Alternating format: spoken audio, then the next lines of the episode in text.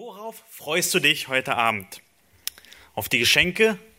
Auf das Geschenke schenken oder eher Geschenke bekommen? Freust du dich auf das Zusammensein, auf das leckere Essen? Ich weiß nicht, äh, wenn ihr vielleicht seid wie ich, freuen wir uns eher auf die Zeit nach Weihnachten, auf die Zeit zwischen Weihnachten und Silvester, wo das Ganze ein bisschen ruhiger ist. Jetzt war man so viel beschäftigt mit Geschenke, Shoppen, der ganze Stress, einen Weihnachtsbaum manche aufstellen, dekorieren hier und dort, eine Weihnachtsfeier hier, eine Weihnachtsfeier dort, Lichterketten aufhören, dahin gehen, Aufführung hier und dort. Und es ist so viel los und man fragt sich, ist das, worum geht es eigentlich beim Weihnachten? Ist es dafür da, dass man einfach viel Stress hat und viele Veranstaltungen hat und viel isst? Und vielleicht sagst du, nein, nein, nein, nein. Bei Weihnachten, da geht es um das Jesu-Baby. Das süße kleine Baby, das auf die Welt geboren ist. Und wie schön. Und wir feiern seinen Geburtstag. Das ist ein Anlass zum Feiern. Da kommen wir zusammen. Und dann wollen wir fröhlich sein und äh, feiern. Und was dann? Geht bei dir das Leben dann wie gewohnt weiter.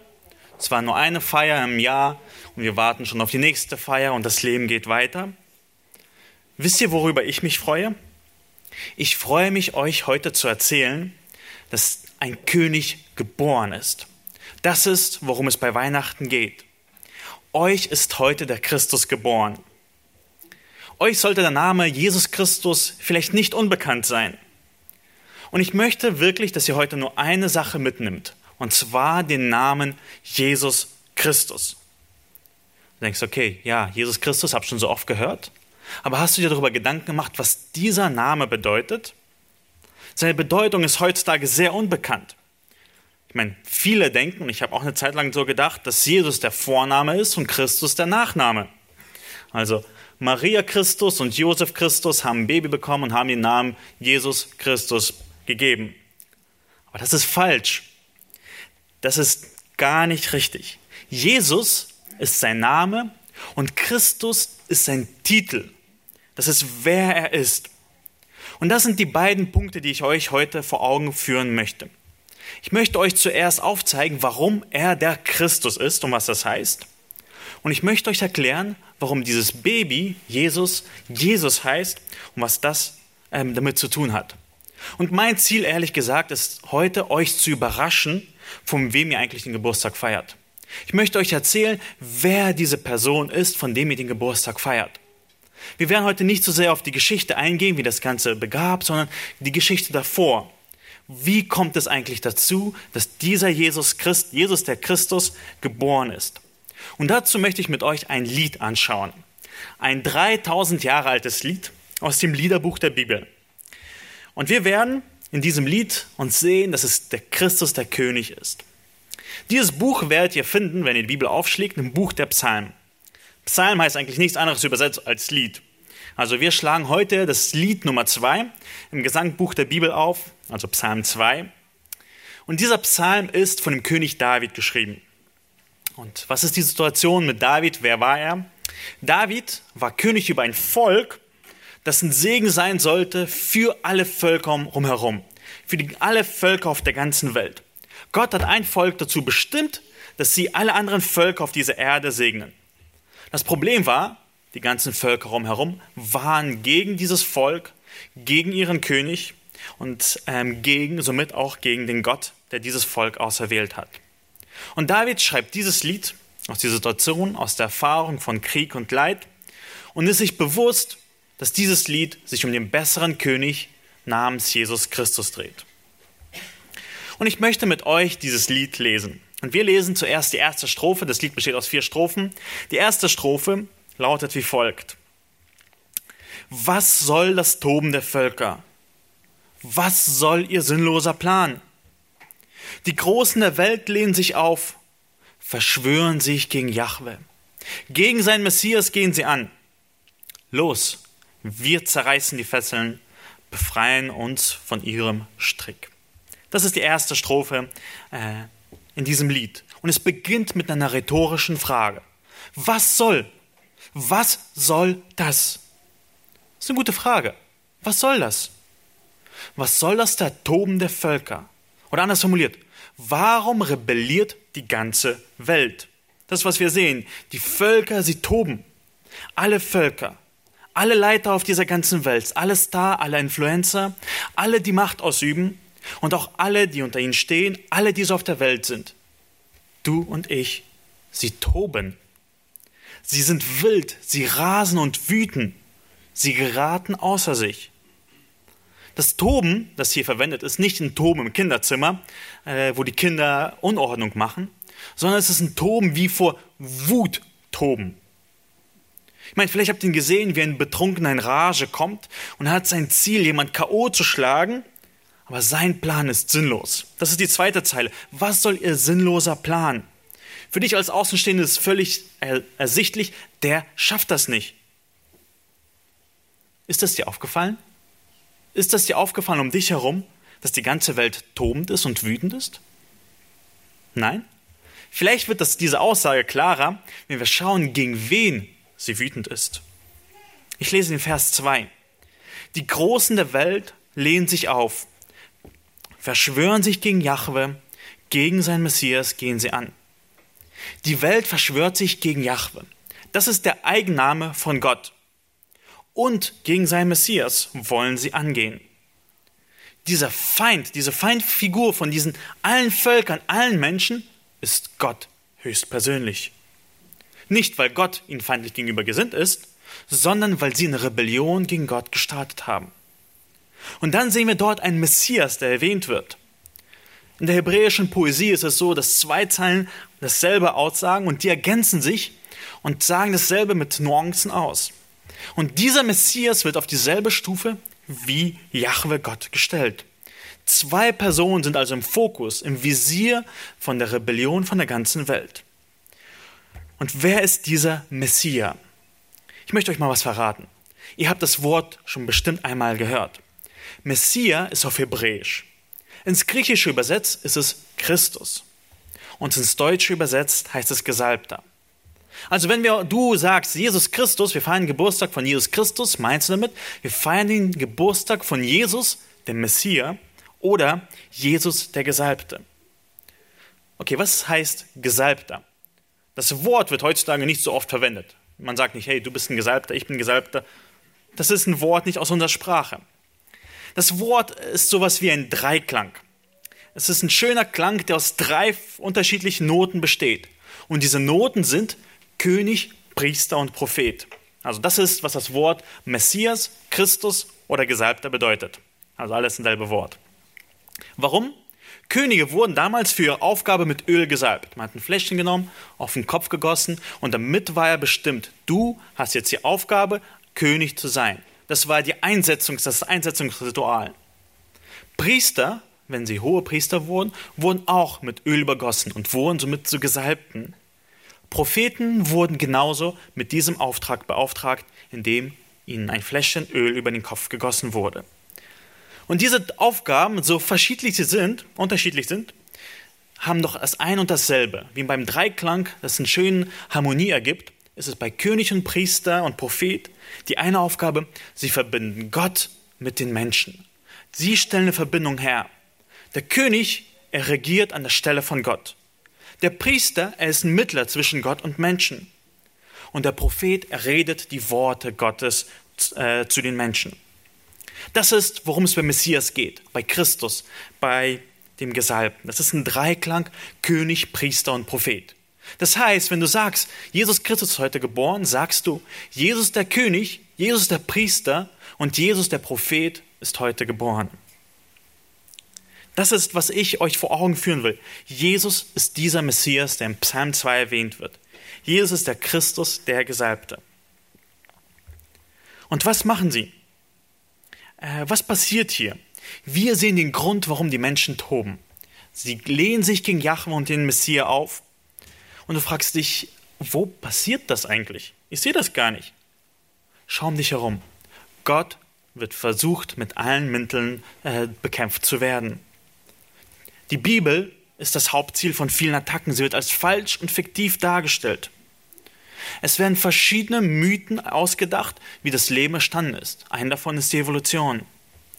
Der Mensch wird zum Gott gemacht und angebetet. Alles für den Menschen. Der Mensch steht im Mittelpunkt. Es geht alles nur um dich und der Mensch steht an der Stelle Gottes. Und das ist ein Angriff gegen Gott. Oder Gottes Gebote werden missachtet in allen Bereichen unseres Lebens. Im persönlichen, familiären, in, auf der Arbeit, in Gesellschaft. Und wir sehen die Folgen heute um uns herum. Schau dich herum. Wie viele kaputte Menschen, wie viele kaputten Familien, wie viel versklavende Arbeit und wie viel Krieg in dieser Gesellschaft ist. Das ist Rebellion gegen Gott. Das ist, was Gott hasst und das ist, was die Menschen, wir tun und wir toben und ersinnen sinnlose Pläne gegen Gott. Das ist ein Kampf gegen Gott. Und was ist der Motiv bei diesem Aufstand, bei dieser Bewegung? Es geht um Freiheit. Vers 3. Das, ist, das sind die Worte von der Rebellion, das ist ihr Motto. Lass uns zerreißen die Fesseln, befreien uns von ihrem Strick. Die Menschheit, sie will Freiheit. Frei sein, nicht mehr gefesselt sein. Freiheit von wem? Haben wir in Vers 2 gesehen. Freiheit von Gott. Freiheit von dem Messias. Freiheit von den Geboten Gottes. Freiheit von dem kommenden Gericht. Ich meine, unsere Gesellschaft schätzt Freiheit groß. Freiheit wird groß geschrieben. Freiheit ist ein Grundrecht für uns. Ich meine, wer wünscht sich das nicht? Wer findet es schön, wenn jemand bei dir reinredet und sagt, das darfst du machen und das darfst du nicht machen. So sollst du es machen und so sollst du es nicht machen. Das ist, worum es bei dieser Rebellion geht. Wir toben gegen Gott, weil wir nicht von, von Gott frei sein wollen. Wir wollen unser Leben so leben, wie wir selbst für richtig halten. Wir wollen Selbstbestimmung, wir wollen Freiheit und wir wollen Entfaltung. Aber das ist Rebellion. David sieht das als Rebellion gegen Gott. Das ist ein sinnloses Schmieden von Kriegsplänen okay, wenn du heute hier bist und eigentlich dein Leben so leben möchtest, wie du es dir vorstellst, ohne dass Gott sich zu sehr einmischt und dass Gott sagt, was du machen darfst und nicht, dann will ich, dass du dich angesprochen fühlst. Was soll dein Toben? Was für sinnlose Pläne schmiedest du? Was willst du damit erreichen? Wie willst du ohne Gott leben und dein Leben meistern? Ich möchte nicht nur zu euch reden, als wäre ich davon nicht betroffen. Ich habe versucht, auch mein Leben aus eigener Kraft zu leben, das zu machen, was mir am meisten Spaß macht. Ich wollte mein Leben selber meistern, selber bestimmen, wie ich meine Zeit verbringe und mein Lebensziel selber bestimmen. Aber ich durfte auch erkennen, dass es Rebellion ist. Und was machen wir jetzt? Wir werden auf einmal in den Himmel teleportiert und sehen, wie Gottes Reaktion ist auf unser Handeln. Ich lese den Vers ähm, 4. Tut mir leid, ich muss die Bibel aufschlagen.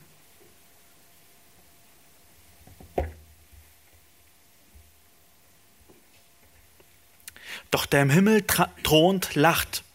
Der Herr lacht sie nur spöttisch aus.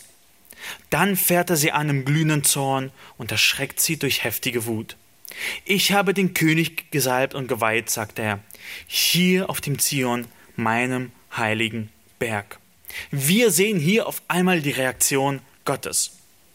Und es sind zwei Sachen, die er macht. In Vers 4 lesen, dass er lacht. Gott lacht darüber und lacht spöttisch darüber. Und in Vers 5 sehen wir, dass er glühend zornig wird, dass er heftig wütend wird. Gott sieht das vergebliche Plan und wütende Menschen und er muss lachen. Du denkst, das passt irgendwie nicht ganz zu Gott. Aber stell dir mal vor, du bist unterwegs im Wald und siehst eine glitzekleine Ameisenkolonie von 20 Ameisen. Ich weiß, unrealistisch gibt es nicht, aber Ameisenkolonie von 20 Ameisen. Du beobachtest sie, schaust hinzu, wie sie sich bemühen. Und dann fangen die Ameisen an, merken die Ameisen, dass du da bist und fangen an, den Katapult zu bauen. Sie holen kleine Stöckchen Grashalme, sammeln fleißig Weizenkörner, um einen Angriff gegen dich zu starten. Das ist, warum Gott lachen muss. Das ist, was du machst, wenn du dein Leben gegen Gott rebellierst. Das ist ein Angriff mit Weizenkörnern. Das ist die Reaktion Gott, warum er lachen muss und ausspottet, weil das absurd ist, weil das dumm ist. Warum? Weil er im Himmel thront. Dieser Gott, gegen den wir unsere Rebellion starten, thront im Himmel. Du magst vielleicht größer als ein Ameise sein, aber Gott ist unendlich höher auf du. Du sitzt hier auf dem Stuhl auf der Erde, sein Thron ist im Himmel. Die Erde ist vielleicht höchstens ein Hocker für seine Füße. Und das erklärt auch den Zorn Gottes, warum er zornig ist, warum er glühenden Zorn hat. Weil dieser große und mächtige Gott ist würdig, angebetet und geliebt zu werden. Er hat dich gemacht. Er gibt dir jeden Tag Atem und Leben. Du hast es einzig allein Gott zu verdanken, dass du lebst.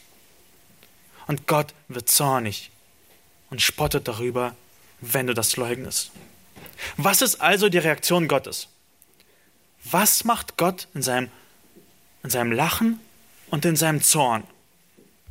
Er sagt, ich habe meinen König gesalbt und geweiht. Hier auf Zion, meinem heiligen Berg. Gottes Reaktion im Zorn ist, er setzt einen König ein. Gott hat den Christus, den Messias, diesen König, auf die Welt geschickt. Gott hat Christus zum König gesalbt und geweiht. Das ist, worum es bei Weihnachten geht. Ist das dir bewusst? Weihnachten ist die Reaktion Gottes im Zorn gegen das sündige Verhalten der Menschen. Dass Christus auf die Welt kam, müsste dich eigentlich erschrecken. Du kannst nicht sagen, ach wie süß, sondern musst zittern und sagen, ach wie schrecklich, wenn du heute ohne Gott gelebt hast. Genau das musste Herodes sagen, als er hörte, dass Christus geboren ist. Ich lese aus Matthäus 2. Als nun Jesus geboren war in Bethlehem in Judäa, in den Tagen des Königs Herodes, siehe, da kamen Weise aus dem Morgenland nach Jerusalem. Die sprachen, wo ist der neugeborene König? Dieser König, der eingesetzt wurde. Denn wir haben sein Stern im Morgenland gesehen und sind gekommen, um ihn anzubeten. Als König Herodes das hörte, erschrak er und ganz Jerusalem mit ihm. Herodes ist erschrocken und ganz Jerusalem, weil sie wussten, sie leben in Rebellion gegen Gott. Und jetzt hat Gott seinen König eingesetzt. Diesen Messias. Erinnert ihr euch an den Dreiklang? Der König, der Priester und der Prophet. Das ist die Reaktion Gottes auf deine Versuchung, von seiner Herrschaft frei zu werden. Und was macht dieser König? Was ist dieser Christus?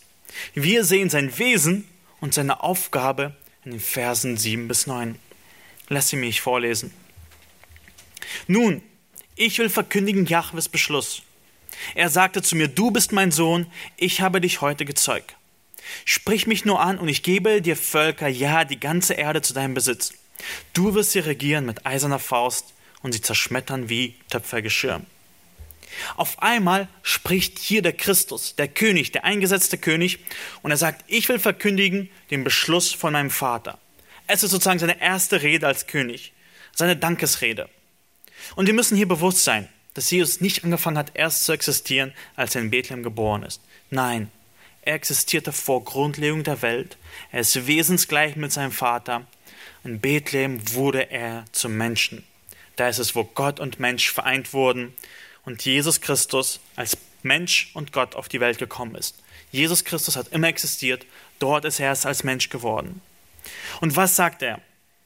Er spricht was dem, was sein Vater zu ihm gesagt hat. Er lenkt seinen Blick auf seines Vaters Rat, wie wir in diesem Lied am Anfang gesungen haben. Und er sagt, der Vater hat zu mir gesagt, du bist mein Sohn, heute habe ich dich gezeugt. Das bedeutet nicht, dass Gott eine Frau geschwängert hat und sie meinem Sohn geboren hat. Das ist nicht, was bei der Geburt von Jesu abgelaufen ist. Worum es hier geht, ist etwas, was vor Grundlegung der Welt passiert ist. Es geht hier um die Beziehung zwischen Vater und Sohn. Beziehung in der Dreieinigkeit. Ich meine, vielleicht sagen wir sowas ähnliches. Du bist mir wie ein Bruder, obwohl wir gar nicht brüderlich verwandt sind. Und dieser Ausdruck, du bist mein Sohn, spiegelt die Beziehung zwischen Vater und Sohn dar. Er ist der Ausdruck seiner Herrlichkeit. Wie ein Sohn seinem Vater ähnlich ist, so ist Christus das vollkommene Ebenbild von seinem Vater. Darum geht's. Es geht hier nicht, dass jemand ein, etwas gezeugt, also jemand einen Sohn bekommen hat, sondern er ist der Ausfluss von dem Vater, er spiegelt seinen Vater wieder und er ist ihm vollkommen gehorsam und er bekommt eine Aufgabe. Und die sehen wir in Vers 8. Gott sagt zu dem Sohn, Der Vater spricht zum Sohn, sprich mir nur an und ich gebe dir Völker, ja, die ganze Erde zu deinem Besitz. Dieser Sohn bekommt die Aufgabe, über die Erde zu herrschen. Es ist sozusagen, die Erde ist das Weihnachtsgeschenk für Jesus. Gott hat die ganze Welt erschaffen und gibt sie seinem Sohn und sagt, herrsche darüber. Sprich mich an und ich werde dir alle Völker auf der Erde geben. Die ganze Erde soll dir als Besitz geben. Du und ich, wir sind das Weihnachtsgeschenk von Jesus sozusagen. Aber seine Aufgabe ist keine einfache Aufgabe. Er muss etwas, dieser Sohn muss etwas mit dem Problem der Rebellion machen. Sein Weihnachtsgeschenk ist ein ziemlich widersträubendes Geschenk. Das sein Geschenk macht ihm Probleme. Und er wird das mit eiserner Faust tun. Das sind harte Worte, dass er über diese Erde regieren wird mit eiserner Faust und sie zerschmettern wird wie Töpfergeschirr. Aber du musst dir bedenken, wenn du heute ohne Gott leben willst, dann gehörst du, ob du es willst oder nicht, Jesus. Du bist auf der Erde, die dem Sohn Gottes gehört. Die Luft, die du gerade einatmest, gehört dem Sohn Gottes. Das Leben, das du in dir hast, gehört dem Sohn Gottes. Und dieser Sohn Gottes wird keine Rebellion dulden. Er wird es nicht dulden, wenn du ihn einfach ignorierst und dein Leben ohne ihn leben willst wenn du seine Herrschaft und seine Gesetze ignorierst. Was solltest du also tun? Wir sehen die Antwort in der letzten Strophe von diesem Lied. Und in der letzten Strophe werden wir wieder auf die Erde, äh, begeben uns auf die Erde und hören, was dieser Rat nun ist an uns. Vers 10. Und nun, ihr Könige, kommt zur Vernunft, lasst euch warnen, Richter der Welt. Hier werden die Großen und die Mächtigen angesprochen, die Könige und die, Ries, äh, die Richter, aber auch alle, die unter ihnen sind. Du bist auch angesprochen heute. Und der Ruf an dich ist heute, komm zur Vernunft. Sei nicht dumm. Lass dich warnen, du bist auf einem Weg, der ins Verderben endet. Stopp. Mach Halt. Hör auf mit deinem Toben. Das ist mein Rat an dich. Und das ist der Rat von David an dich. Wie sieht das praktisch aus? Vers 11. Und er werft euch Jahwe und zittert von ihm und jubelt ihm zu. In zwei Worten könnte man zusammenfassen, freudiger Gehorsam sollte deine Reaktion sein. Gehorsam vom Herzen. Hör auf, dein Leben selber leben zu wollen. Gib auf und hisse die weiße Flagge. Vollkommene Kapitulation ist von dir gefragt. Gott will, dass du ihm gehorsam bist, dass du dich ihm unterwirfst. Und in diesem Gehorsam nicht nur ein geheuchelter Gehorsam ist, äh, so wie ein mürrisch, äh, wie sich einige die Nachfolger von Jesus vorstellen, mürrisch Gebote befolgen müssen, Ellenlagergebot nicht anfassen, nicht berühren, nicht anschauen, die Mundwinkel nach unten und irgendwie durchs Leben traben, weil so viele Gebote auf einem lasten. Nein, Gottes Erwartung an uns ist, dass wir seine Gebote mit Jubel befolgen. Er weiß, was gut für dich ist. Er hat diese Welt gemacht und er weiß, wie sie funktioniert. Er ist der Hersteller und er schreibt auch die Bedienungsanleitung. Dieser Gott ist vollkommen gut. Er fordert nicht etwas Schlechtes von dir, sondern nur etwas Gutes. Ehrliche Anbetung, ungeheuchelte Anbetung. Und du sagst so, Warum sollte ich mich ihm unterordnen? In Vers 12 wird der Grund umso stärker und Motiv äh, Motivation uns dargestellt. Verehrt den Sohn, sonst wird er zornig und bringt euch auf eurem Weg um, denn bald entflammt sein Zorn. Warum solltest du gehorsam sein? Weil sonst bringt er dich um. Daran denken heute wenige Menschen, wenn sie an das Jesus-Baby denken süß und klein, aber dieses Jesus-Baby ist der König. Wenn er wiederkommt, wird er ein Schwert in seiner Hand haben. Er kommt wieder, um zu richten, und er wird umbringen. Nicht nur Tod und vorbei ist es, nein, der Tod, mit dem er töten wird, ist ein ewiger Tod, ewige Qualen in der Hölle. Real und fürchterlich. Sein Zorn ist wie Feuer. Es verbrennt und verzehrt und wird nie aufhören. Wenn du dein Leben alleine leben willst, ohne dass Gott sich einmischt, das ist die Folge davon. Und vielleicht sagst du, warte mal, das ist eine komische Botschaft zu Weihnachten. War nicht Weihnachten eine frohe Botschaft? Ja, es ist eine frohe Botschaft und zu der kommen wir gleich. Aber diese frohe Botschaft ist nur für die, die an Christus glauben. Ich möchte nicht, dass du dich heute in Sicherheit fühlst, obwohl du nicht in Sicherheit bist. Wenn du denkst, alles ist schön und gut, aber nichts ist schön und gut. Schön und gut ist es nur, wenn du erfährst, dass Jesus der Retter ist. Dieser Name bedeutet, Gott rettet, Jahwe rettet. Diese Rettung ist die Befreiung von Tod und die Bewahrung davor. Wir haben gerade gehört, dass Jesus der Christus ist, der König, der regieren wird und der auch richten wird. Aber in der letzten Zeile von diesem Lied sehen wir auch, dass Jesus rettet. Ich hatte es vorhin ausgeblendet gehabt, aber lass uns diese Zeile nochmal lesen. Das ist das Ende vom Psalm 2. Doch in seinem Schutz haben es alle gut. Welche wunderbaren Worte. Wenn du verstanden hast, dass du heute gegen Gott tobst, dann gibt es große Hoffnung für dich. Jesus bietet dir nämlich Schutz an. Er wird dir beschützen, sodass dir nichts passieren wird. Und um welchen Schutz geht es hier? Schutz vor Grippe? Schutz vor Herausforderung? Schutz vor Krebs? Schutz davor, dass du dir den Finger schneidest? Nein. Der Schutz, von dem er hier redet, ist der Schutz eine Zeile vorher von seinem Zorn. Jesus wird dich vor seinem eigenen Zorn bewahren. Er wird die Erde mit eiserner Faust sich untertan machen. Aber jeder, der sich bei ihm versteckt, wird davor bewahrt werden. Das ist die Bedeutung von dem Namen Jesus. Gott rettet, Gott bewahrt, Gott schützt. Und du fragst dich, warte mal, warum so kompliziert? Warum muss mich Gott von seinem Zorn retten? Kann er nicht sagen, ach, ich bin doch nicht zornig. Ich bin ein liebender Gott. Warum dieses ganze komplexe Zeug? Weil Gott gerecht sein muss. Gott kann nicht einfach nicht zornig sein. Gott muss gerecht sein. Er kann deine Sünde einfach nicht übersehen und ignorieren. Er kann nicht zu mir sagen, Paul, okay, ich weiß, Du hast gegen mich, du hast gegen deine Familie, du hast gegen deine Freunde gesündigt, du hast Böses und Schlimmes gemacht. Du verdienst meinen Zorn, weil du gegen mich rebelliert hast. Aber das ist okay. Ich ignoriere das einfach. Wir leben so einfach. Wir streichen die Schulden und alles ist gut.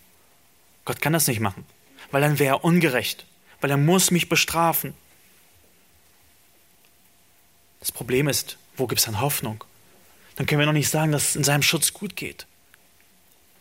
Deswegen ist Jesus auf die Welt gekommen als Baby, um als Christus über die Welt zu regieren, aber auch um die Welt zu retten. Er hat ein vollkommenes Leben gelebt, kein einziges Mal gesündigt, kein einziges Mal geflucht, kein einziges Mal eine Frau lüstern angeschaut, kein einziges Mal gelästert.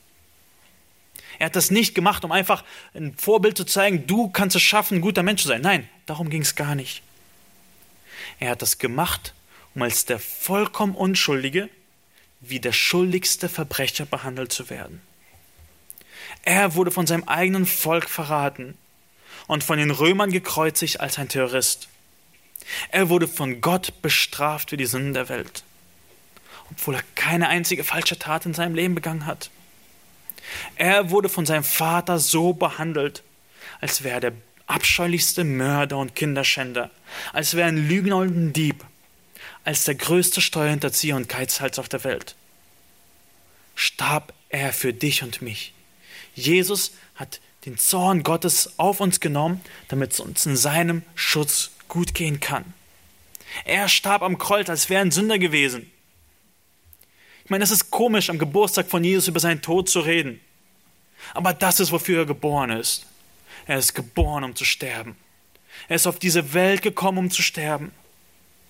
Er, er besaß die Unsterblichkeit. Er musste niemals erfahren, was es heißt zu sterben. Aber diese Unsterblichkeit hat er aufgegeben, als er Mensch wurde, als er dieses kleine verletzliche Baby wurde. Und er hat das gemacht, um zu siegen, den Tod zu besiegen und den Teufel zu besiegen.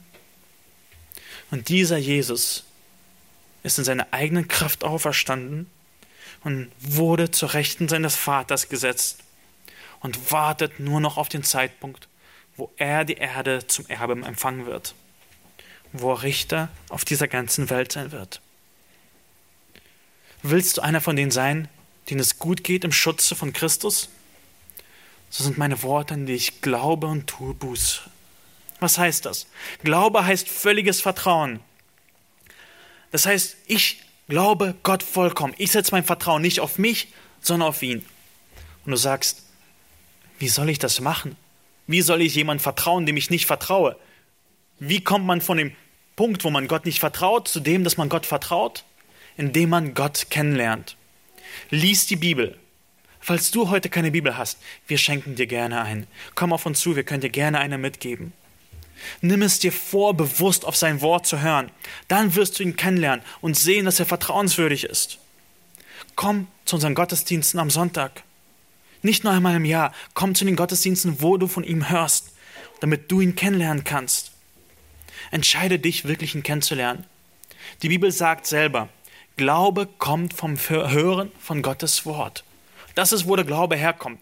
Du kannst dich nicht einfach klick sagen, ich glaube auf Gott, sondern du musst Gott hören, hören, was er sagt, und das ist, wo der Glaube herkommt. Und der zweite Aspekt ist von der Reaktion, die ich dir an Gottes Wort gebietet, ist, tue Buße. Es heißt, das Leben umkrempeln. Ein, äh, erkennen, ich habe bisher in der Rebellion gegen Gott gelebt, ich will aber jetzt für Gott leben, als sein Nachfolger. Komm zu ihm und bete zu ihm und sage, Herr, vergib mir, gib mir Kraft, anders zu leben, für dich zu leben. Und dann verspricht dir dieser Christus, dass er dich bewahren wird. Er wird dich bewahren, indem er dich in seine Familie adoptiert. Er wird dich beschützen. Er wird für dich beten. Er wird dich leiten. Er wird dich ermahnen, wenn du auf falschen Wegen gehst. Aber das alles aus Liebe. Und deswegen rufe ich dir zu heute. Glaube an Jesus. Geh nicht fort als ein Rebell, einer, der gegen Gott tobt. Jesus liebt dich und will dir vergeben. Er wird dich annehmen, so wie du bist. Du musst nicht zuerst besser werden, bevor du zu ihm kommst. Komm zu ihm und sag, Herr, vergib mir, ich will kein Rebell mehr sein. Ignoriere diese Worte nicht. Jesus ist der Christus. Das ist die Botschaft von Weihnachten. Das geborene Baby ist der Christus, der Messias, der Gesalbte, der König, dem die ganze Erde gehört und er wird jeden bestrafen, der gegen ihn rebelliert. Aber dieses Baby ist auch Jesus, der Retter. Gott rettet. Er wird jeden retten, der sich vertraut und sich bei ihm verbirgt. Das ist der Grund, warum wir Weihnachten feiern. Lass uns noch äh, nach Möglichkeit aufstehen. Ich möchte mit uns beten und dann fahren wir fort im Programm. Danke dir, Herr, dass du gnädig bist. Danke dir, Herr, dass wir von dir hören dürfen. Danke dir für dieses Lied, dass wir es haben dürfen. Und ich bitte dich, Herr, für jeden Einzelnen, der heute hier ist, der dich nicht kennt, der dich gegen dich rebelliert, Herr, dass du ihm Gnade schenkst, dass er dich erkennt, dass er sieht, wie gut du bist, wie liebevoll du bist, was für ein herrlicher Gott du bist. Und ich bitte dich, Herr, für jeden Einzelnen, der dich kennt, Herr, dass wir dich erfreuen, indem wir dir freudig gehorsam sind. Danke dir, Herr, dass du so viel Gnade schenkst. Danke dir, Herr, dass du uns gemacht hast, dass du uns Leben geschenkt hast, dass du aber auch derjenige bist, der uns Sinn und Ziel im Leben schenkt. Danke dir dafür, Jesus, dass du auf die Welt gekommen bist, um uns zu befreien und um uns zu befreien vor deinem Zorn. Danke dir dafür. Amen.